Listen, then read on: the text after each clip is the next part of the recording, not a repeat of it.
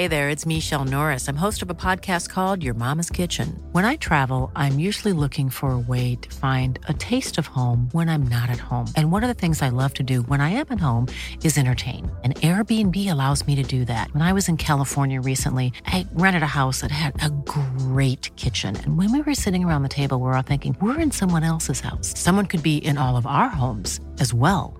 If you have a home, but you're not always at home, you have an Airbnb. Your home might be worth more than you think. Find out how much at airbnb.com/slash host. Welcome back to The Messy Truth Conversations on Photography. I'm honoured to have Laia Abril on the show today. Laia is a research based artist working in photography, text, video, and sound. She began her career at the iconic Colors magazine, which left an indelible mark on how she thinks about process, authorship, and collaboration. Now her artwork is centred on creating a dialogue around the hidden realities related to sexuality and gender inequality. In this episode, we talk about her long term project, A History of Misogyny. Chapter 1 on abortion is a gut wrenching exploration of the repercussions of not having access to abortion. And in her latest chapter on rape, she aims to call out institutionalised rape culture she looks at why structures of justice, law, and policy are not only failing survivors, but actually encouraging perpetrators by preserving power dynamics which normalise sexual violence. In this episode, we talk about her methodology, how it has evolved over time, how she thinks about audience, and how she navigates the emotional weight of the subject matter she's dealing with. For me, Laia is one of the most important artists working today, her work is about starting vital conversations around urgent issues to play her role in creating a more empathetic and safe world. The content of this podcast could be triggering for some listeners. We discuss topics including eating disorders, sexual violence, abortion, child abuse, and trauma. Do take care if this episode could be harmful for you. Thanks for listening. I'm so curious to hear about your time at Colors, where you worked as a researcher, staff photographer, and a photo editor for five years. Because I'm such a huge fan of the magazine. It really is a very, very special publication. And it has this really rich and kind of layered way of storytelling. And I'd love to hear about your experiences there and how they shaped your own approach and kind of methodologies of working.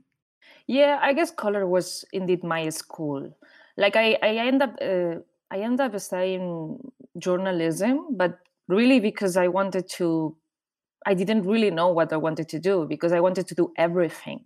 Like I think journalism was my card to get inside other people's lives. No, it sounds really like a cliche, but it was true. And and in a way, when I was doing um, journalism, I was very lucky to to to find colors and to find Oliviero Toscani's work, and and I was obsessed with it. I was obsessed with it to the point that I decided that was going to be where I was going to work, and it took me a few years to to manage to get there, and and that was my school because it was kind of where I understood that design and production and and, and photography and text and film and they were only tools in order for us to tell what we wanted to tell. And in that case, were the stories we were telling.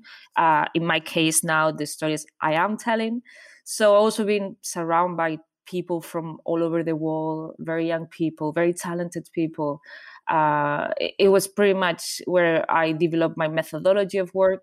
Obviously, that has changed uh, with the time, but um, still to this day, the people I work with, like my editor, my video editor, my designer, they were colleagues at Colors or at Fabrica, which is the, the residency with Colors, uh, was placed in um, in the northern of Italy. Yeah, it was a pretty wild experience. I only remember the nice things, but it was also pretty intense at the beginning because we didn't have internet at home, we didn't have iPhones. So we were quite isolated in the middle of nowhere in Italy. And we were pretty much working every day. It was the most productive time of my life. the colors also has this really exciting dynamic around teamwork as well right kind of breaking down and sort of reimagining ideas of ownership and authorship of work which yeah. feels like as well something that you've kind of carried through into your own practice in terms of unraveling subject matter with multiple voices Yeah, like w- when I'm in the methodology, um, obviously the way we were researching, that's also part of it. But basically, this kind of concept of teamwork is a very big part of it. Like if you really, if you take a look to our colors, they, for instance, the text is not credited and and i think that's that was really interesting no? Because coming from journalism even from documentary photography which is this very individualistic world um, and obviously to credit photographers it's very important. I'm not saying it's not. But at the end of the day the way we were working everybody was pitching ideas even the design department. Even i was pitching ideas to the design department. It was really horizontal in the way we were working.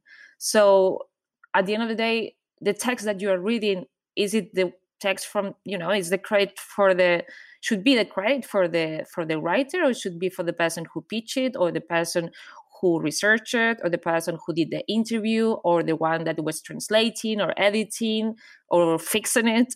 So yeah it was pretty much everybody's work. And with photography was exactly the same. I was when i was a photo editor i was i was assigning photographers with such a very tailored briefs that it was and I was they were mostly stories that I researched myself. That at the end of the day, you know, like eh, is is the photographer the owner of the picture because he, you know, like it's a, I believe was a shared credit in many cases. And nowadays in my work, I believe it's the same. Like I work with a lot of people, and I feel I share the credit with a lot of people who works with me, and and it's obviously not only myself doing it. And and you know, it's also very interesting to navigate the ego of my own photography when the first day I arrived with my first assignment and they didn't use it because you know the art direction was uh, was not like fitting the art direction even though the pictures were good. So those kinds of um, moments were the ones that taught me you know it's not about your picture it's not about what you've done it's, it's about is about the story so that was pretty much my my my school my learning process yeah I'm really interested in your kind of unique process of slow storytelling because your work is obviously incredibly layered and complex. And what I've always been fascinated by is the way when you talk about your work, you make it very clear that this approach did not just happen overnight. It's been this sustained long term commitment to your practice, to ideas of trial and error, um, and all of those decisions and strategies and learnings you've employed over time have kind of laddered to this incredibly rich work. And I wondered how you've developed or kind of cultivated the confidence and resilience to really trust in your process because it's not easy to do.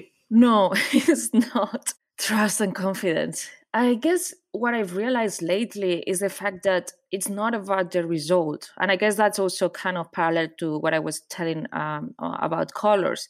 And in my case, it's a little bit more obvious because it's a journey, you know? Like when I start working on abortion or on rape, I don't really know much about it. Like, obviously, I know, but not uh, to the point that I know after when I finish the project.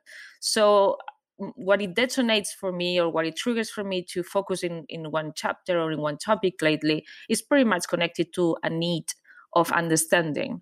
And that process of again learning and researching and understanding and connecting um, it, it's it's pretty much what takes me to the visualization and the end result which happens obviously like at the end of it.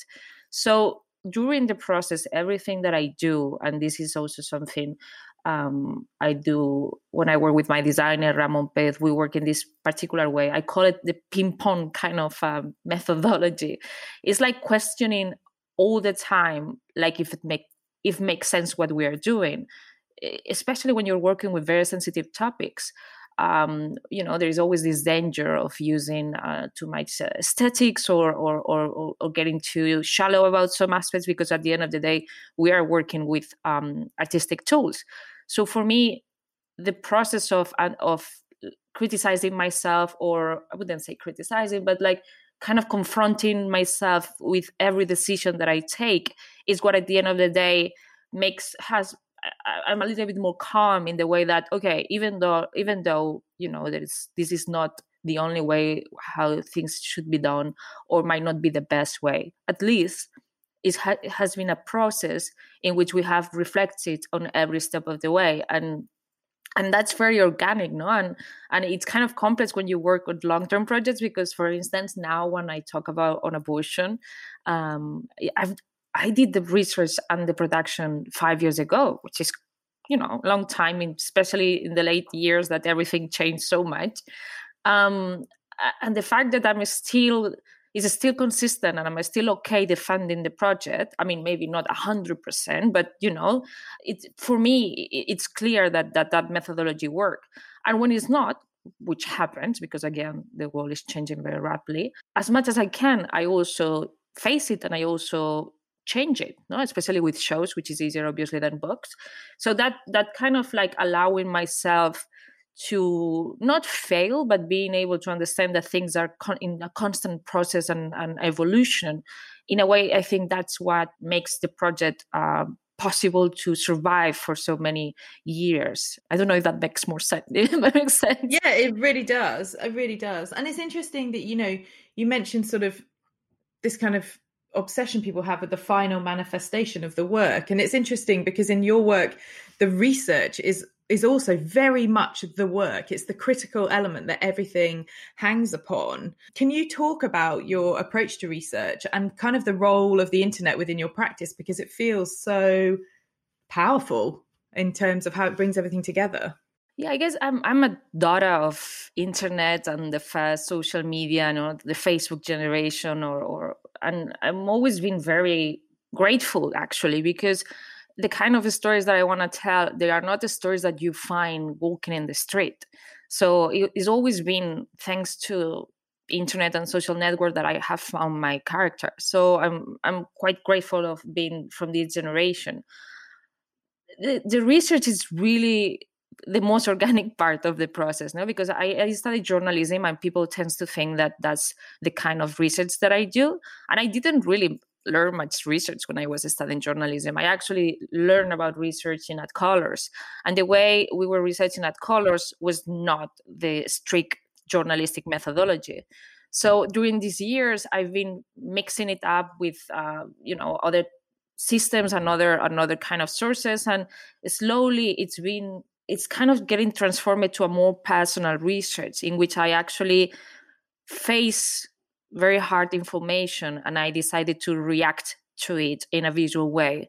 And and it's hard for me to explain this because this is what i've done in the latest project in with on rape but it's already different the way that i'm working with the next one. So it's difficult to generalize and and if i i have to explain the research based on each project. Like, for instance, with an abortion, it's quite journalistic in the way that I have to find a lot of people. I have to find a lot of stories that, that were hidden, um, which is very different than on rape, which I have to pretty much filter millions of stories. So I always use this kind of analogy of me being the filter of this very raw, tough reality. Um, yeah but uh, it's it's a filter that is very uh, subjective no? It's very personal it's not objective. So that's why i, I try to de- disattach myself from the journalistic practice which is different.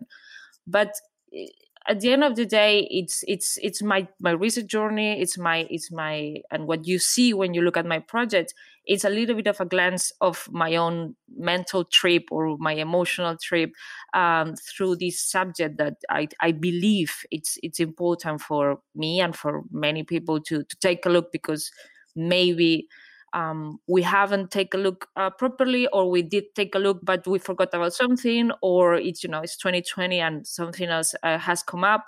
So i'm also very much conscious of of people around me and the audience. It's not obviously only about me. It's also about uh, finding those holes where people might be confused about information and, and and there is a lot of misunderstanding around it. So that's i guess that's a little bit connected to the journalist background but at the end of the day uh, you know we do this for ourselves. Otherwise um yeah we wouldn't doing it uh, yeah absolutely it's interesting um i heard you talk about how with on rape you worked with psychologists and lawyers as part of your dialogue with the subjects. And, uh, and I know you've talked before about sort of numerous experts, scientists, different people that you've drawn upon to help you, I guess, explore or examine the sort of real nuances within some of these subject matters, which are so, so vast.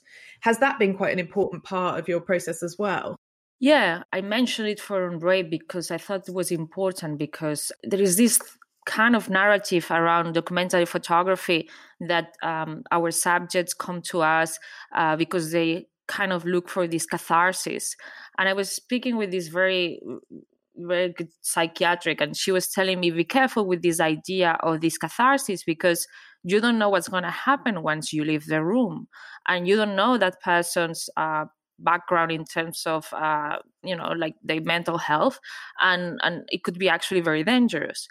And that was really that was really important really humbling and really and and and it made me realize that for this particular chapter uh, in some specific cases i would need to have this kind of translator like in a way also sometimes a real translator because it was from countries i don't speak the language but also like translating my questions so i was not triggering or translating my intentions so they would feel safe. And and I uh, yeah I work with different kind of characters, but psychologists and and and and and those kinds of mental health experts are always been around my practice because since I started with on eating disorders and and and since I started myself, I always have been uh, a lot of influence from from psychology, and I don't really talk much about it until lately because of that chapter, but also because I have a feeling people it's a little bit more interested in mental health or have a need of artists or or or, or, or documentary photographers or, or, people creating hard content um, to being real about it because obviously that you know there is a con- there is there is an aspect of it that also affects my personal and my direct life. So it's yeah it's it's something that for me it's very usual and very normal but i guess not many people talks about it.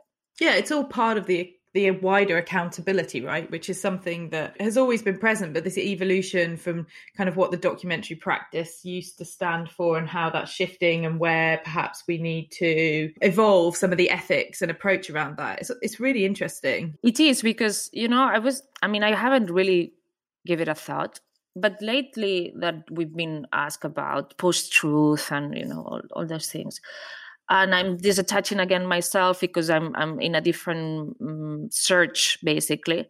I also realized like why I felt the need to break all those documentary rules, why I started doing appropriation, why I started doing reconstruction, why I started to break that mold.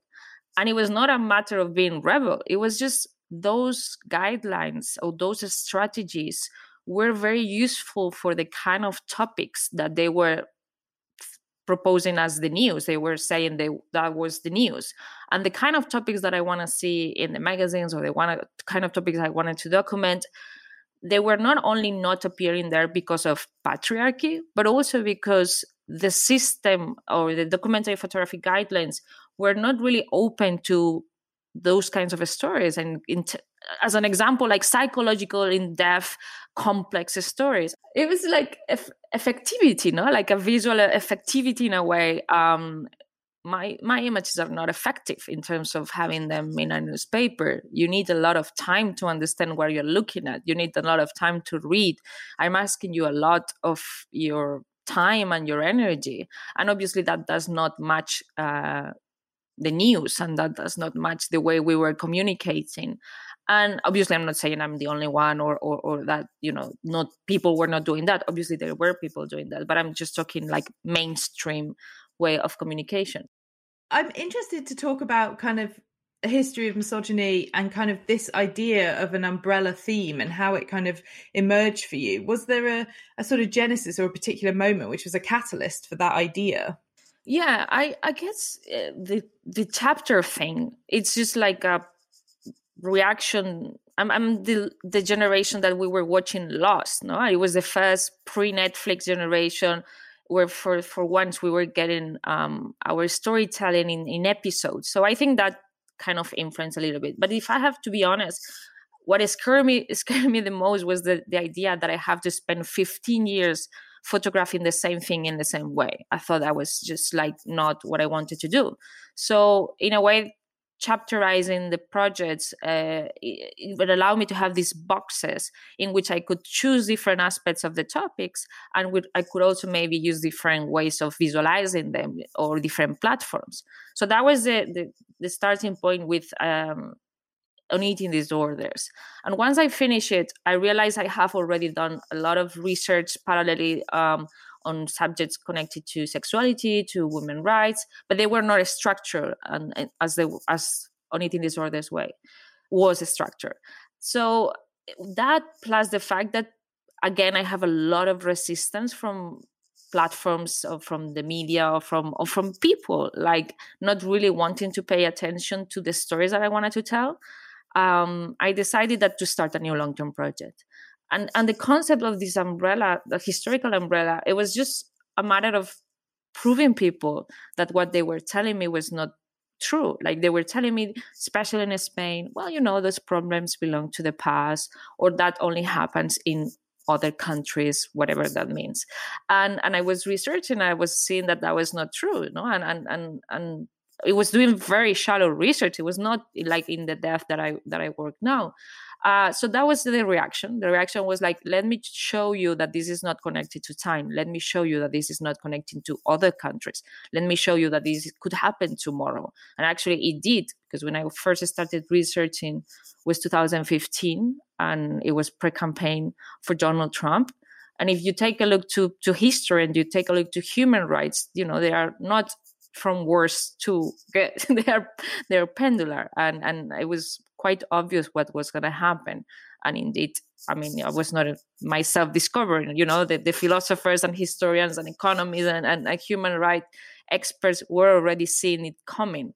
So I guess it was a reaction to to to that, and and and it allowed me to also work in the way that I needed, which was um, specifically different for each topic that I wanted to to approach let's talk a little bit about chapter one on abortion because that for me was a real kind of gut wrenching exploration of the repercussions of not having access to abortion and also really raises questions about the ethics and morality of the subject while sort of revealing this disarming series of social triggers, stigmas, and taboos, as you say, that have long remained invisible and so so much is examined in this work. I wondered if you could talk a little bit about your production process and how the work is made. Yeah so the first time that i heard about this idea of not having access to abortion was actually around 2009 that i was working at colors.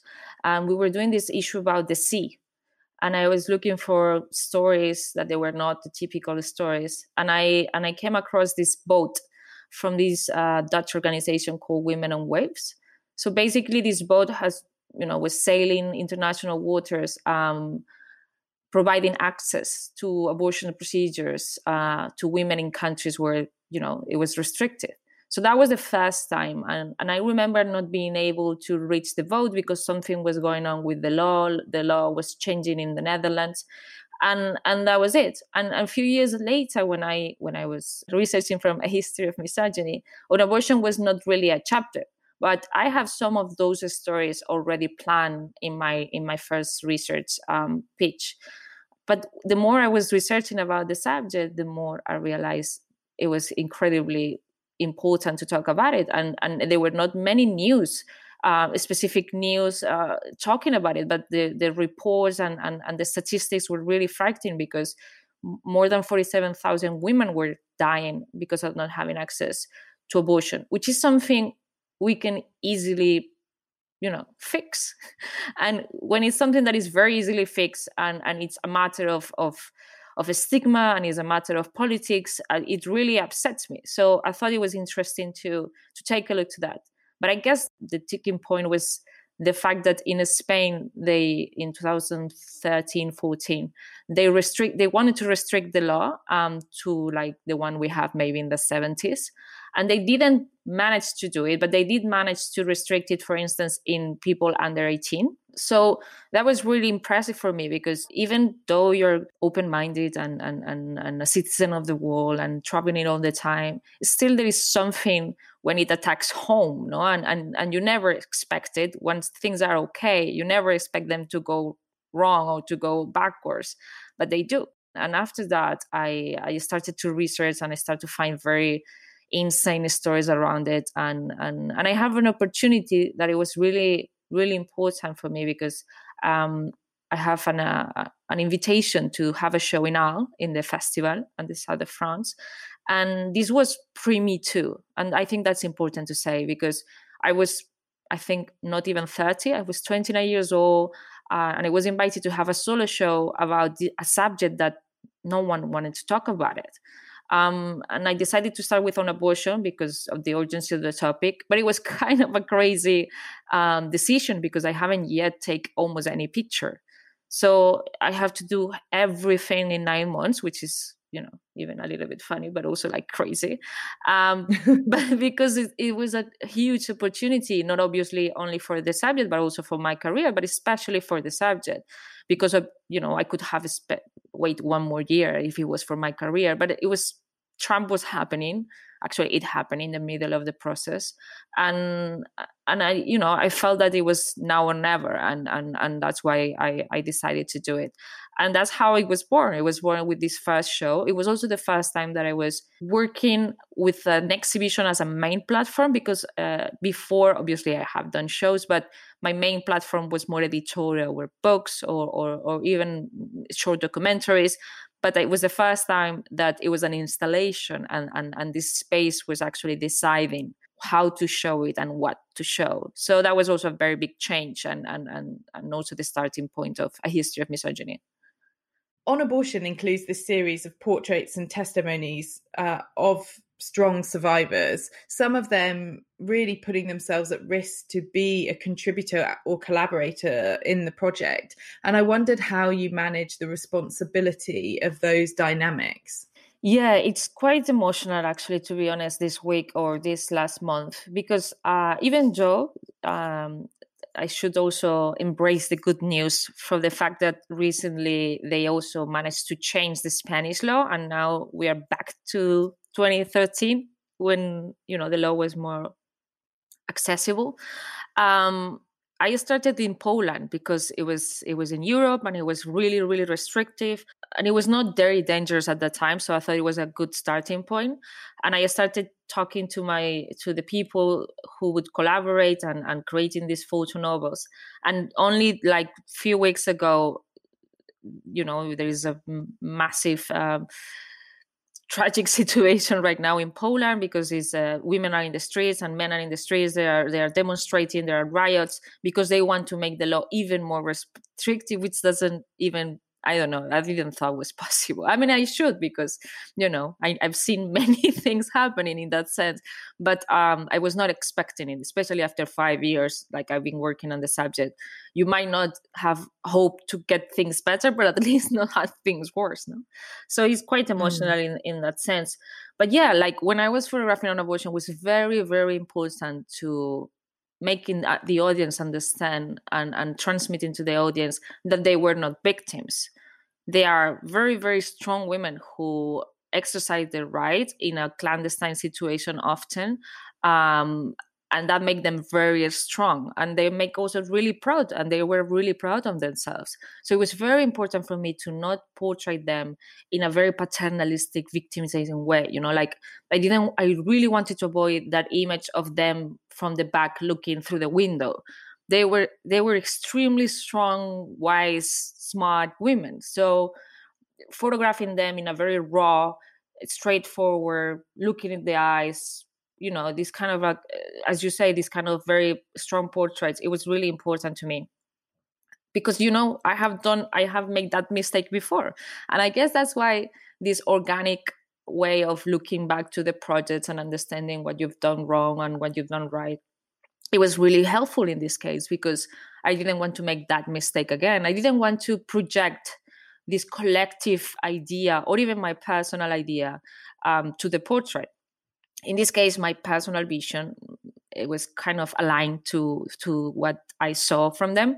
But you know that strategy of having them as delicate victims is the strategy that we've been using for this kind of subjects for many many years so that was very important and and and you know mostly of them were activists or or, or they were very much um, connected to to, to they, they knew that it was very important to talk about it. So we shared that kind of responsibility in a way. But obviously, since politics are changing all the time, I have to be very careful about where to show it and how to show it. And I do have that responsibility. My characters and my subjects are the most important thing of my project. And even though the ones that they are not portrait and they don't actually show their faces, even like the ones on, on rape, are, are a key element of, of everything I do. And, and I do have a lot of responsibility and I feel a lot of responsibility and I do have a lot of respect from the fact that they are sharing the story, especially in 2020. And,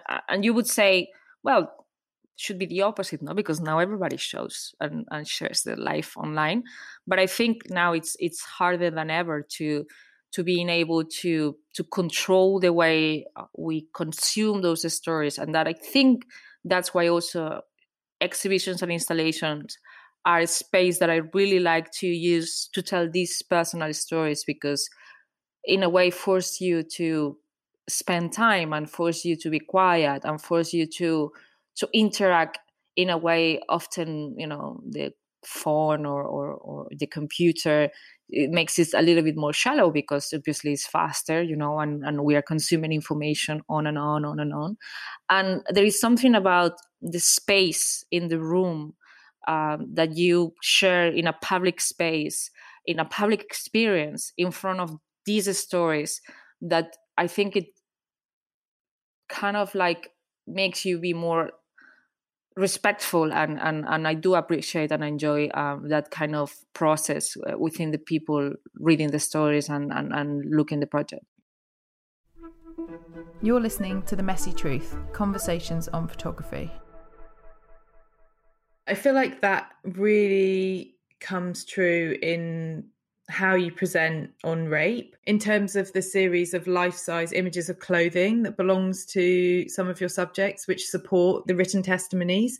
It feels like that was a really powerful yet sensitive way to address that element of that chapter, but also it's very visually intriguing. You're kind of a master at the visual intrigue and, and hooking hooking the viewer in to what is a very difficult subject matter.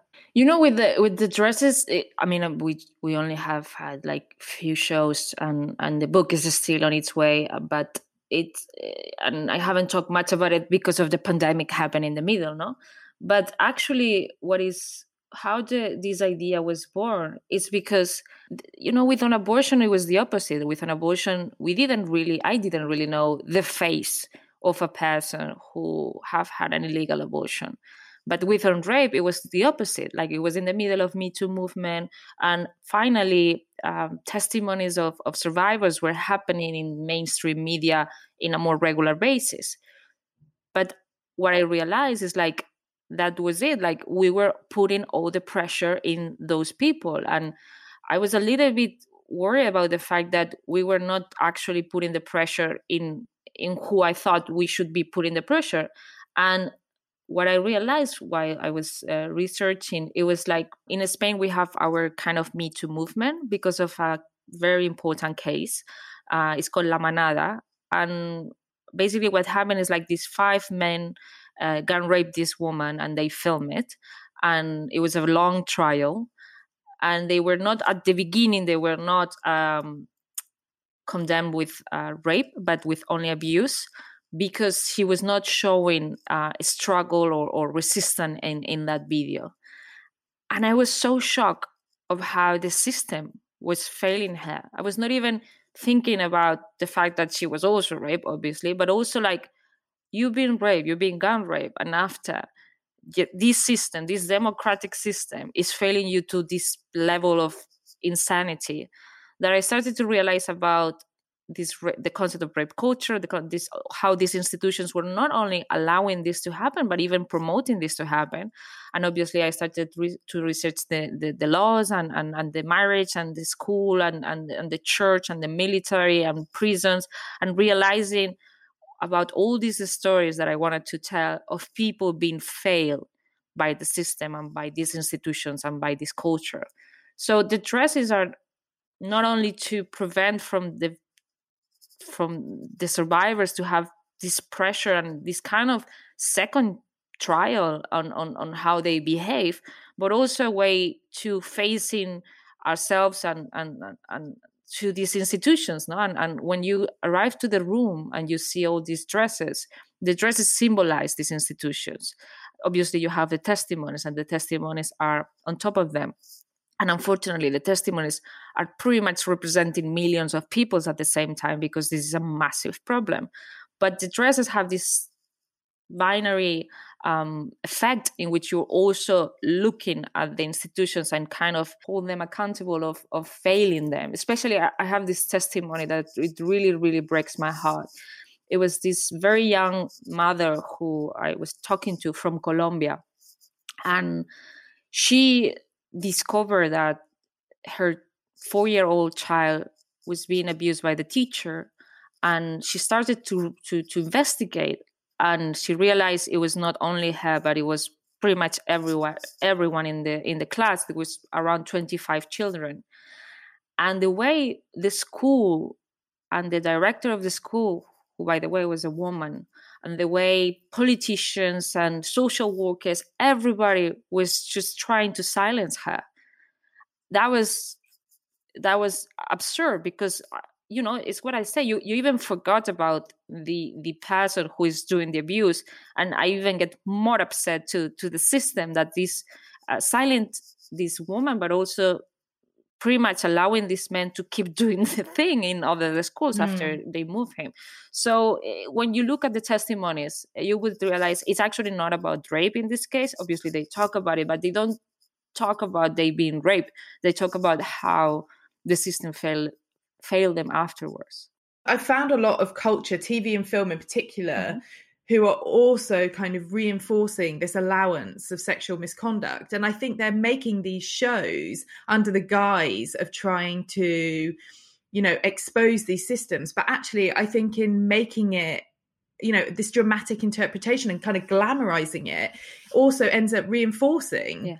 That you can get away with this. And I find it so triggering. And for me, like, this is why your work is so valuable because for so many, so many women, you know we're constantly existing in the world with the tangible threat of violence like even if it's a subconscious thing in terms of you're you're conscious of the spaces that you enter and and how you move through the world and i have so much rage about these injustices this work really profoundly affected me and I'm just wondering how you navigate this constant revisiting of like the physical, literal, and emotional weight of this subject matter that you're moving through and kind of how you take care of yourself. Because I think if it was me, I would just be constantly angry. Yeah. Well, that's pretty much it. you know, the, when I mentioned about on abortion being easy to fix in a way, obviously it's not if it's not easy, but it's possible um, what did really make me hopeless in with on rape was the fact that the statistics. It was not even about this little girl being abused by her teacher that it just you know infuriated me the most. But the statistics make me hopeless because it's such a massive issue that i'm obviously not going to see the end of it uh, in my lifetime.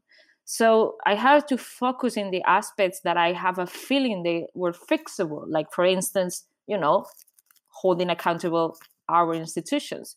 So the process was uh, what you say is quite important because it actually affects pretty much also the way I work and my methodology. Like for first time, I was not even able to be cold enough to, you know, being as conceptual as I like to be sometimes because with an abortion, the idea is that my audience or the the audience I had in my mind was people who maybe were against abortion and I like it to talk to this kind of gray area uh, men or religious people or people who are not really interested in the subject. And in order to do that, I I decided that the images were quite sober. They were quite um, welcoming to to them to have a conversation. Obviously, the text after they were really rough, but um, I wanted them to stay in the room as much as possible. And with rape, I didn't manage to do that. Like I got, I got really upset. And in this particular case, um, the historical component, in t- instead of being a comparison between the present and the past, as I did with an abortion. I use it in order to understand where where where was this coming from? Like i i, re, I track back the laws i track the origins of the rape culture. This is the second part of the project. So i could understand why this is still what why this was happening. And in a weird way that gives me some kind of peace.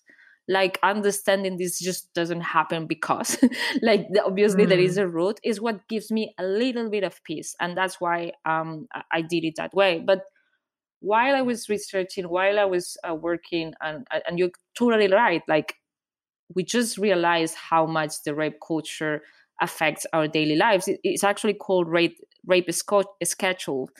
All the things you do or you don't do in your daily life in order to not get, um, you know, to to prevent sexual harassment or sexual abuse or sexual misconduct is actually an internalized rape schedule that we just you know learn since kids so obviously mm. that make me really really upset and and i think it it, it affect a lot in the way that i uh, i'm i'm working or i'm going to work in my next chapters because this kind of reacting to the research um, it took a toll on my on my mental health as well and and and i guess i i need to stop documenting only the dark aspects of this project or these topics because um you know i get it older as well and i i just want to the next generation to take over somehow because it's been 10 years and and obviously uh, a little bit more than 10 years.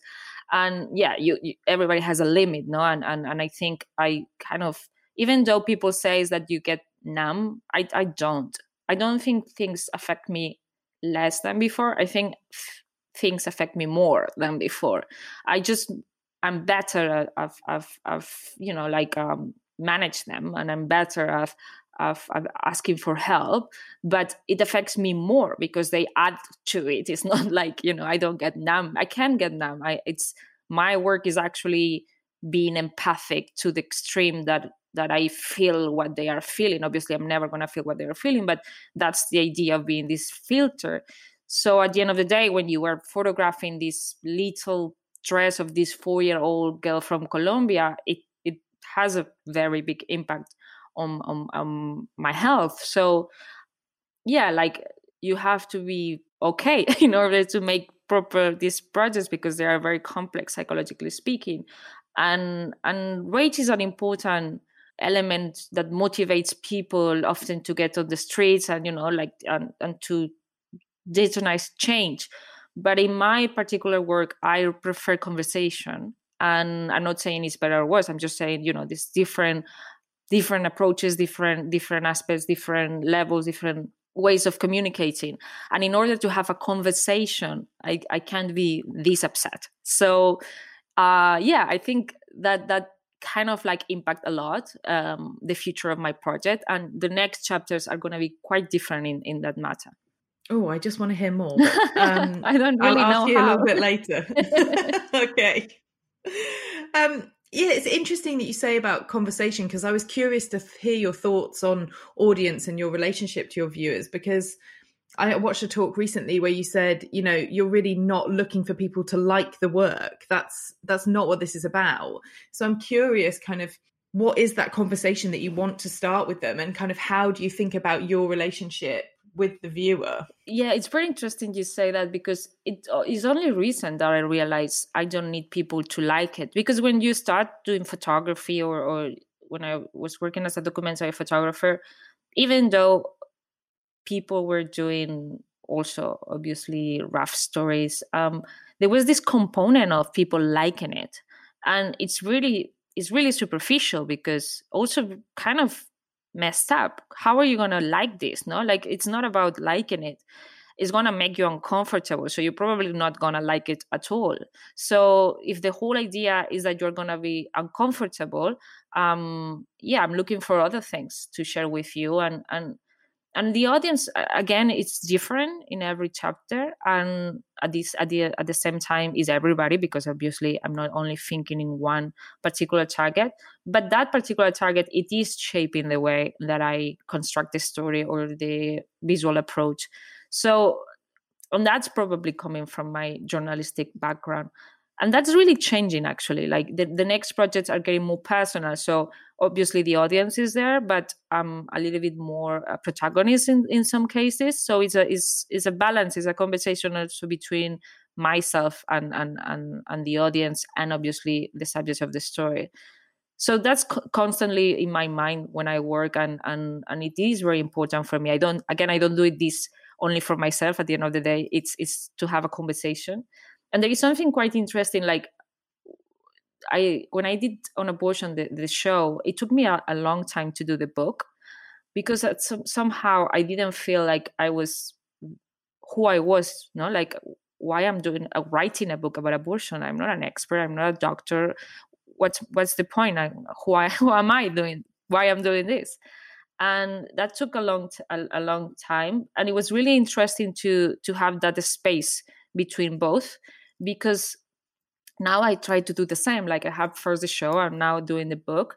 And I realized that the conversations I was having with the people, the audience, the students, the, the journalists, helped me to understand what I have done. Because there is a, a little bit of it that you don't really know. You have this idea in your mind, you make the idea, but you don't really know what people actually is going to take from that and i was looking forward actually to having these shows this year and which i you know i have some but obviously it's not the same with the whole pandemic.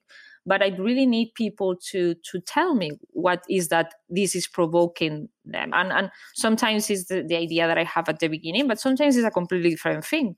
And i really enjoy that part. And and, and then when i understood what's the function of what I'm doing and how affects people, it also affects um, decisions. For instance, in the in the book or, or on either other pieces or the next chapters. So it is very important for me to have that that kind of feedback um, from people. And I have many kinds of feedback. Like I always talk about the same story, but I really like it.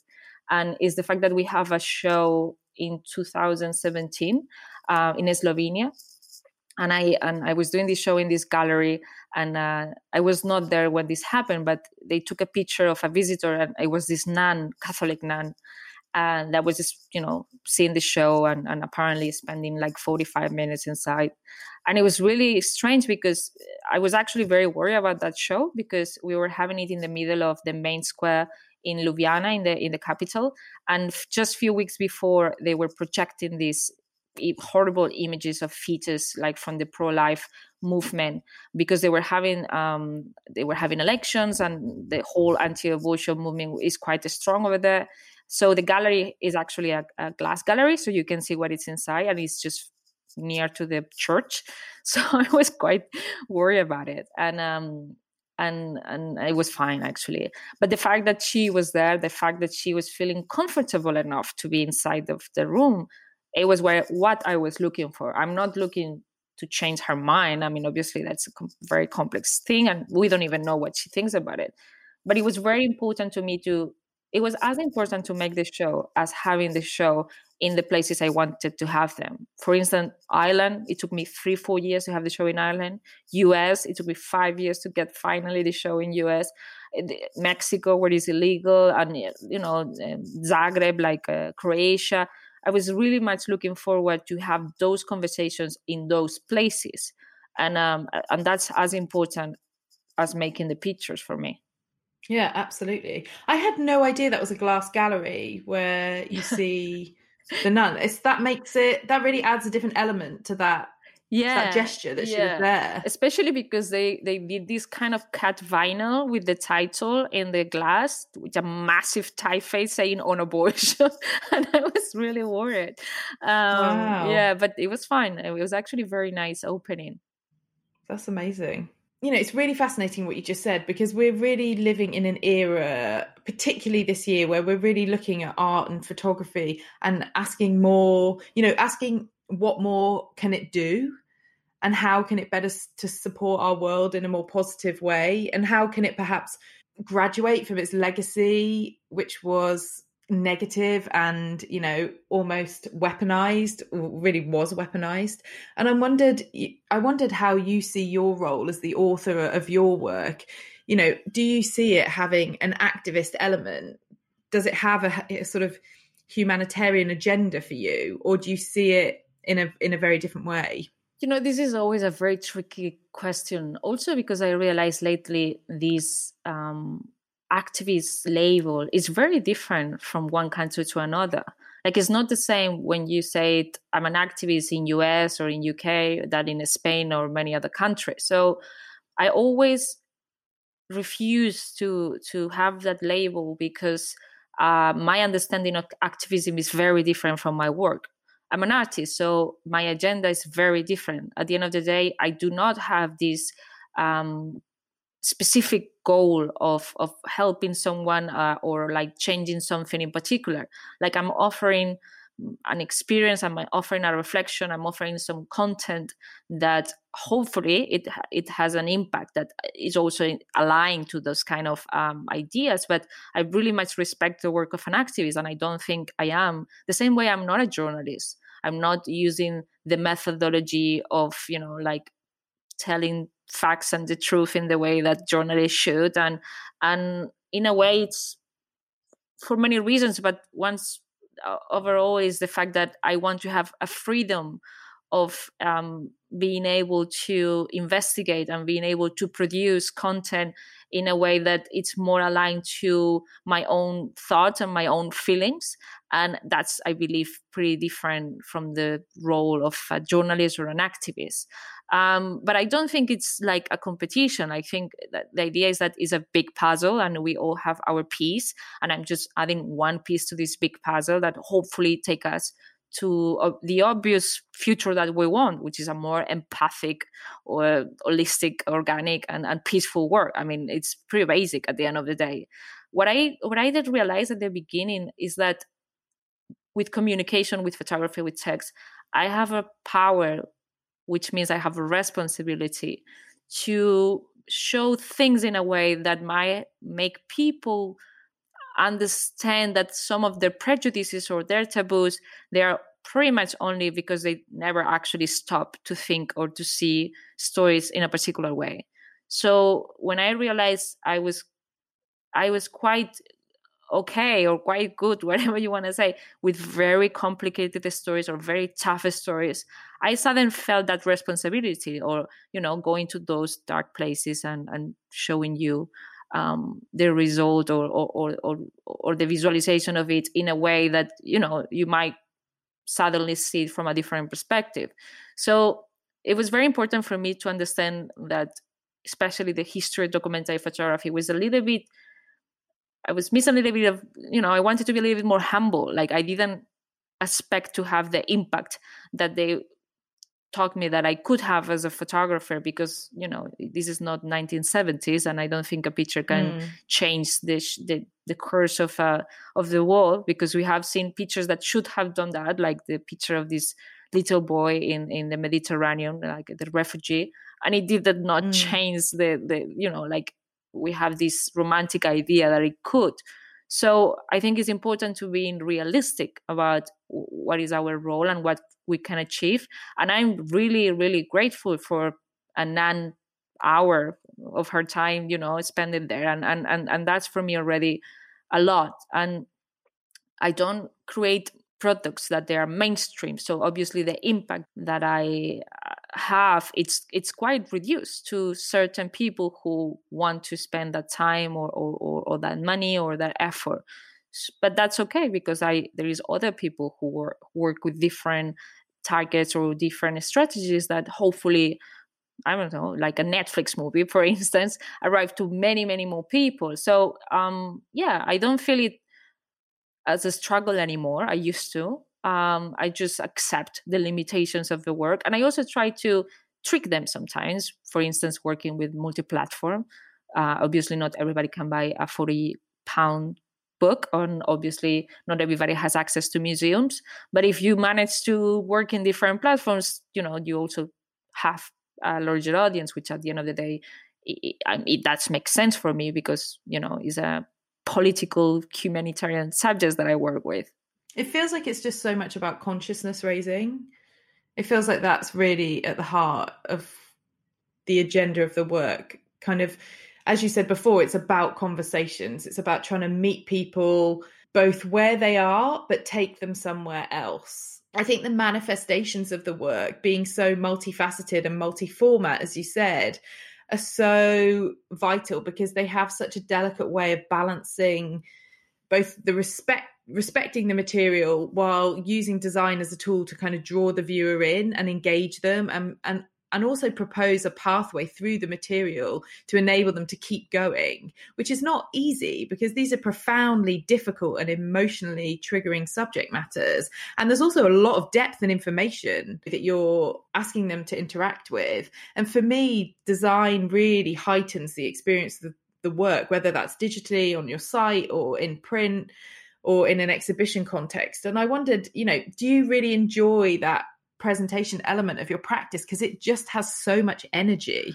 Yeah i mean i think this is pretty much um, a methodology that that we took and evolved from colors. And and it's a matter of understanding that there is nothing above any other element. Like design is again a tool photography is a tool like text is a tool in order to create or an experience or a journey or, or like a presentation of the work that is gonna manage to reach the goals that we have in mind.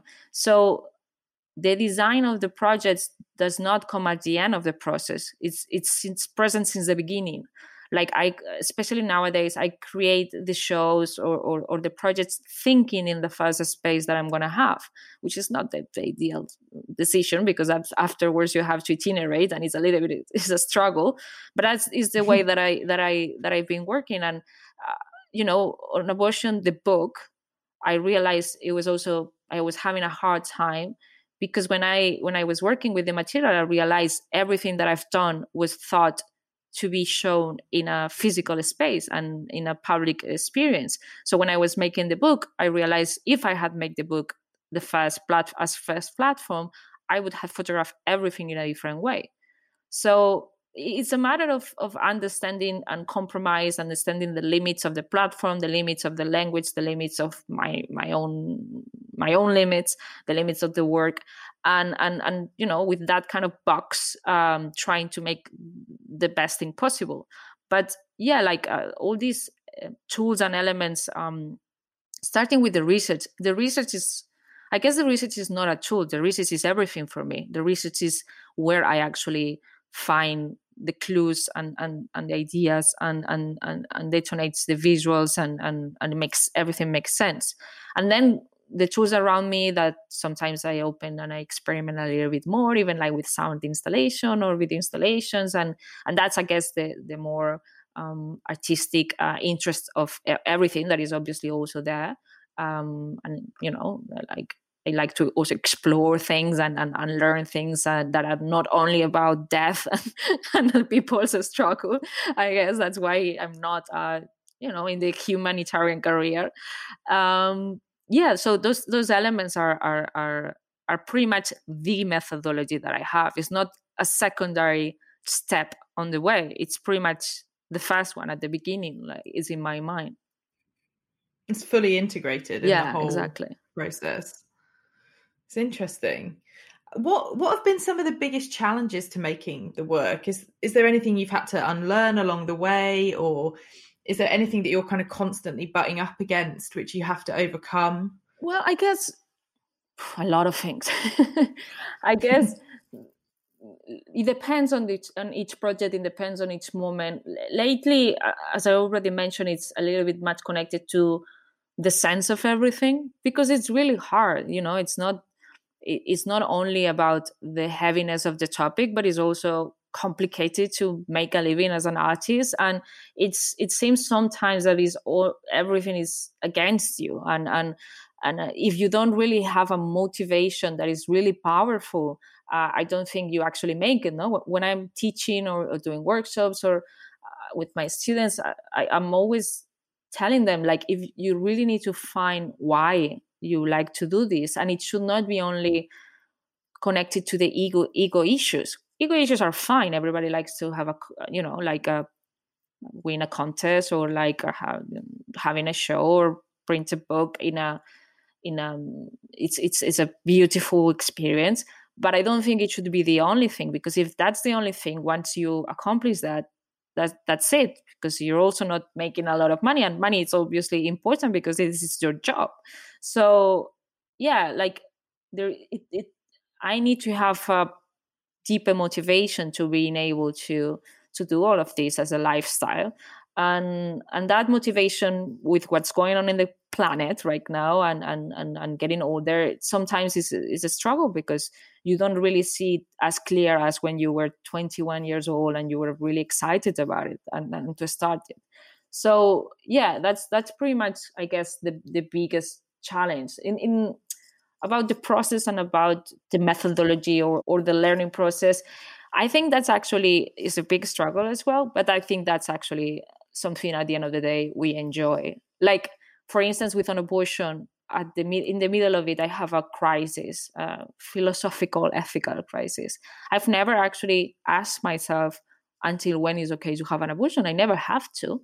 And and those are painful moments and, and, and but those are the moments that make you grow as a person. And I, I think that's the beauty one of the beautiful sides of our job no? Like to grow as a person. And and and thanks to my job i i have to have this very open mind uh flexible way of seeing the world. And i do enjoy um being that way. And i think that's that's that's a silver lining no of the whole thing um but yeah I, I guess if you really ask me and i have to be honest about it i do struggle with photography actually like i always have a very much um, love and hate relationship with the medium, and uh, and I sometimes is the pain comes from there even more than from the actual topic. That's interesting because you know I think a significant byproduct of your practice is this questioning and and testing of the limitations of photography as a medium, as well as kind of the documentary tradition.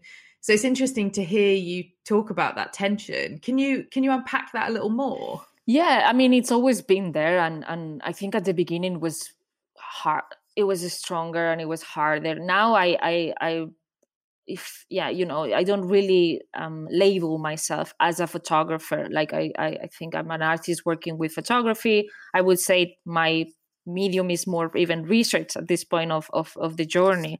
But um i guess is what you say like the limitations of photography in order to tell the stories that I wanted to tell, it made me doubt that if the problem was me instead of the medium. And I'm obviously not saying it's not. Like I also have uh, my obvious limitations with the medium, but it was a matter of unlearning what everything has taught me and understanding that that was a tool that it was on my side, not against me. And and and now it's it's it's, it's different. It's, it's, it's easier. I have a, a, a better relationship.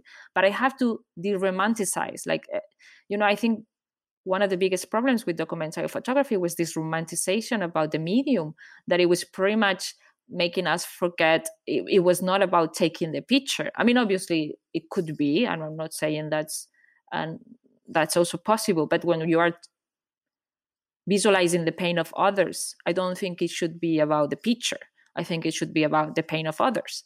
So um, mm. yeah, I was upset with with photography, but not with photography the way we were using photography. And um, yeah, I think now it's it's the, the little painful processes of not achieving or reaching the way you want to do things. It's just normal artist mm. kind of you know daily daily life and and, and that's okay um, but it took me a long time to understand it was not my only my fault you know and uh and and i pretty much see the new generation understanding that quite fast on their process of getting into photography and and i'm glad for that that they are actually um this this we still should pay respect to the medium and and, and learn about it and and and and, and, and I think that that's important. But I think at the end of the day, especially when you're working with this kind of subjects and topics, uh, it, it is important to to see that that's not the most important thing of it. Yeah, it's interesting that you talk about the younger generation because I feel like I also grew up in the 90s and I feel like we grew up in an era where photography photography's intentions and its past have been slowly unraveled through our lifetime whereas the generation now you know the cracks are so visible. It's a tangible conversation that people are having in terms of the limitations and and you know where it's um you know continued as a as a weapon and a tool of harm in certain spaces around the world and how it still does now in certain in certain genres and in certain con- in certain contexts it is really interesting. I'm, you know, I'm really excited to see how future generations rework the medium in in exciting and sort of dynamic ways to overcome some of this. Yeah, like I'm I'm always been also in from this positive perspective. Uh, you know, when I graduate, it was 2008 and it was this economical crisis but it was also an, a crisis in the in the medium and in and in journalism no? The first digital cameras were happening and it, it felt like everything was going to change and actually indeed it, it, changed especially for the people who were working in a more traditional way. So i kind of um, i mean i'm not saying it's the same as having a pandemic when you graduate but i feel a little bit um, you know like i see them. I see how they are scared and and, and they are worried and i completely understand and i'm i'm empathic with with this next generation in that sense. And i always tell them like just take just focus in the silver linings like i obviously it's different to to to work as a photographer in the digital era but there is so much positive effect, uh, sides of it at the same time. And it's interesting moment because in one hand we have photography being one of the most important communication tools in history because everybody has a phone and everybody's looking at pictures all the time and everybody you know it's consuming photography more than ever. And in the other hand we we have this very big as you say holes and cracks in in in the way it's been used by by the system and, and, and by the mainstream outlets. So i think basically education is going to be the answer for that because as you said photography it is really powerful and and and at the same time dangerous and at the same time um you know as everything that is powerful in the world it could be used for good or for evil. So i think teaching people to understand photography since they are in the school is going to be the only way for for for everybody to to being able to to be critic no with with what we are looking mm. at instead of wanting to control that what with what we are looking at is true is i think it, it's more about teaching people to being critical and and and and not in a like conspiracy way but critical in a in a in a reflective way of of like also taking um taking the power and, and uh, to ourselves to being able to understand what is that we're looking at. I think i've seen i've said this before and i don't really remember if i made it up or i borrowed it for someone else but i remember thinking about the fact that we from the 90s are the link generation. I remember when, when we were browsing the, the net we were finding links and we have to open another window and then thinking about a connection and open another window and this was you know linking things. The new generation is the scroll generation.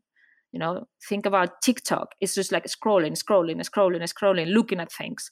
And the way what you absorb that information it's almost like no filter. It's just like it's giving it to you while we have to go to find it. And that wires the brain in a very different way so we need to give them tools to protect themselves to understand what is that you are consuming and, and i think that's that's the key element one of the key elements of, of the new generations not only photographers or i mean everybody's a photographer actually but not only people working with photography and, and communication but to everybody. Yeah i agree. I think it just all comes down to visual literacy and yeah. really evolving and fine-tuning that. Yeah for sure having a conversations around photography when they are not actual photographers i think that's important too yeah absolutely I wanted to finish up by asking you the question that I ask everyone at the end of the show, which is what matters more to you, the experience of making the work or the final manifestation? well, I think it's pretty clear. the yeah, it's it's all about experience um, obviously you want to have a, a good result and i think what i why i want to have a good result is for the people to have an experience. Like in a way what i am giving to you offering to you it's to share my experience why once i've done it. So in a way for you it's i wouldn't say easier but um you know it's open there for you to have access to. So it is about the process. It's not about only the result. And actually when i do have the result it's actually kind of like a grieving moment for me.